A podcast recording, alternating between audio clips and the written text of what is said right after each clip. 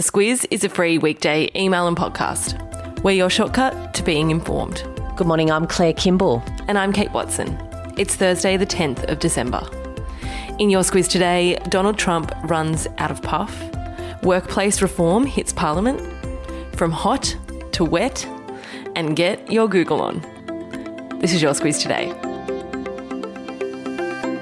Starting, Claire, with a one sentence statement from the US Supreme Court yesterday. It read, and cue a bit of legal jargon here the application for the injunctive relief presented to Justice Alito and by him referred to the court is denied.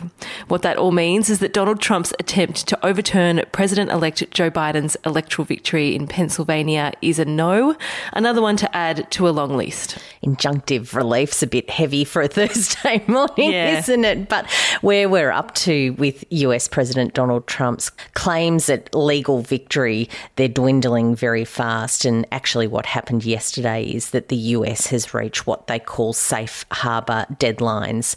That's the date by which all state level election challenges are to be completed. It really looks like the end of the road for Donald Trump on that front, although he is still very strongly claiming to have won the election. Yeah, certainly no concession as yet. There's still a bit of process to go through before Joe Biden's inauguration on the 20th of January. Talk us through how things happen from here, Claire. From here, we get to next week on Monday. Members of the Electoral College will meet in their respective state capitals to formally vote on the position of President and Vice President. Then that result is delivered to officials in Washington by the 23rd of December. It's quite a quaint process. They expect that to go by formal mail, and they're giving it a few days to get there, particularly in the lead up to Christmas. And then on the 6th of January, the Congress will hold a joint session to oversee the final count of those electoral votes. Then we're on to Inauguration Day on the 20th of January.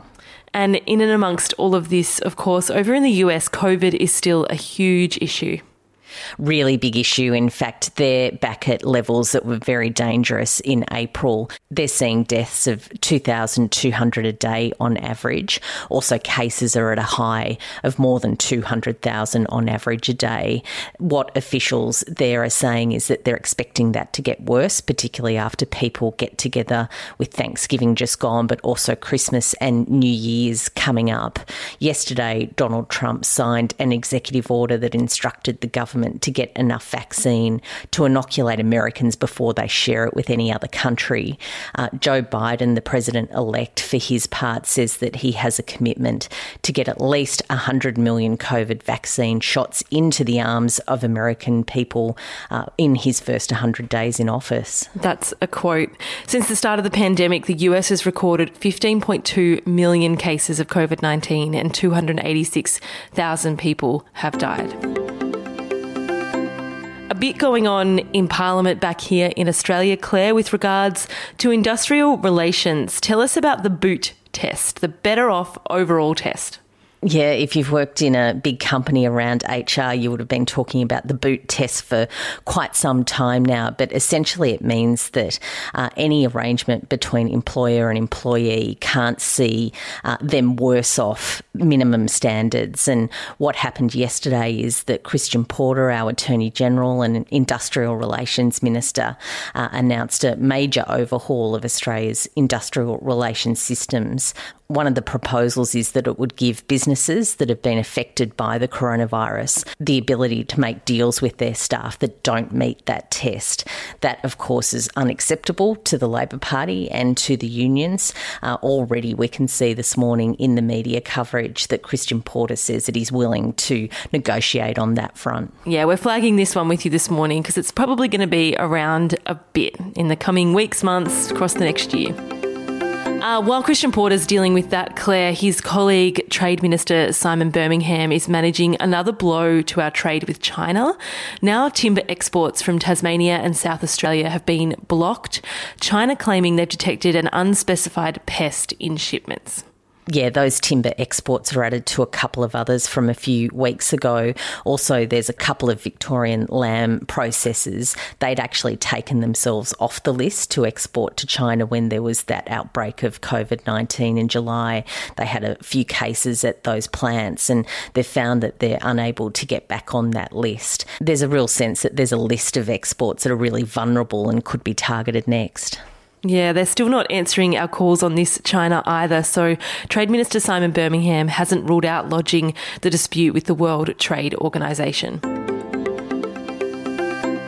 It was in August 2019 when Australian man Sean McKinnon was killed whilst campervanning in New Zealand.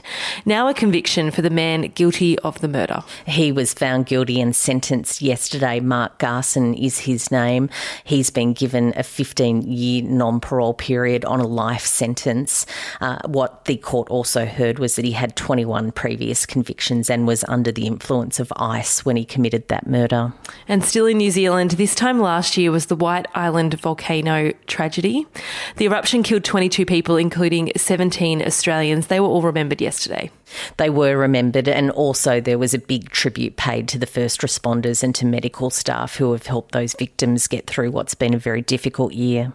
An investigation into that event by police is still ongoing.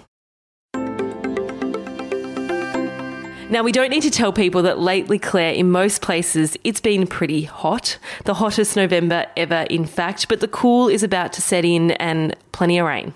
Plenty of rain, a major flood and rain event uh, looking at Australia's east and also the northwest. Uh, that means WA, Queensland, and New South Wales are going to cop a lot of rain uh, going into the weekend. Tassie and the Northern Territory are also going to get some rain. South Australia and Victoria, you're probably going to escape that, but there's certainly warnings out for flash flooding in some of those areas that are going to get a big drop. Thanks, Tim Bailey. Well done. a couple of lists to finish off, Claire. First of all, Forbes has put out a list of the world's most powerful women, and for the 10th year in a row, German Chancellor Angela Merkel is at number one. She has that record, and she is also probably not paying much attention to it. She's got a lot on her mind at the moment, containing a new wave of coronaviruses in Germany. Uh, coming in second for the 10th year in a row also is European Central Bank Chief Christine Lagarde. Uh, and then we get to Kamala Harris. She's catapulted into the top 100 list. Of course, uh, the first female vice president. Two Aussies are on the list, Claire. CEO of Macquarie Group, Shemara Wickramanayake at 29 and Gina Rinehart at number 45. And still on lists, Google has released its list of the most searched terms for 2020. And it really sees us trying to grapple with the big issues of our time. We're talking about the US election, the coronavirus, fires near me, uh, also toilet paper, which we presume uh, has a where can I buy probably in front yeah. of that search. Um, and of course, when it gets to the how to questions and recipes, it's hand sanitizer. Incredible to think that as a country, that many people were looking at how to make their own hand sanitizer Yeah, to compare last year, the most searched recipe was plant based recipes followed by scones. This year, it's how to make hand sanitizer. Some comparison. And while we're there, those ones you mentioned at the start were the most searched news terms for this year. And on that note, our Squiz Shortcut this week is out and it's all about the new media code, which is set to be a world first in making Google and Facebook cough up cash to have Aussie news content on their platforms.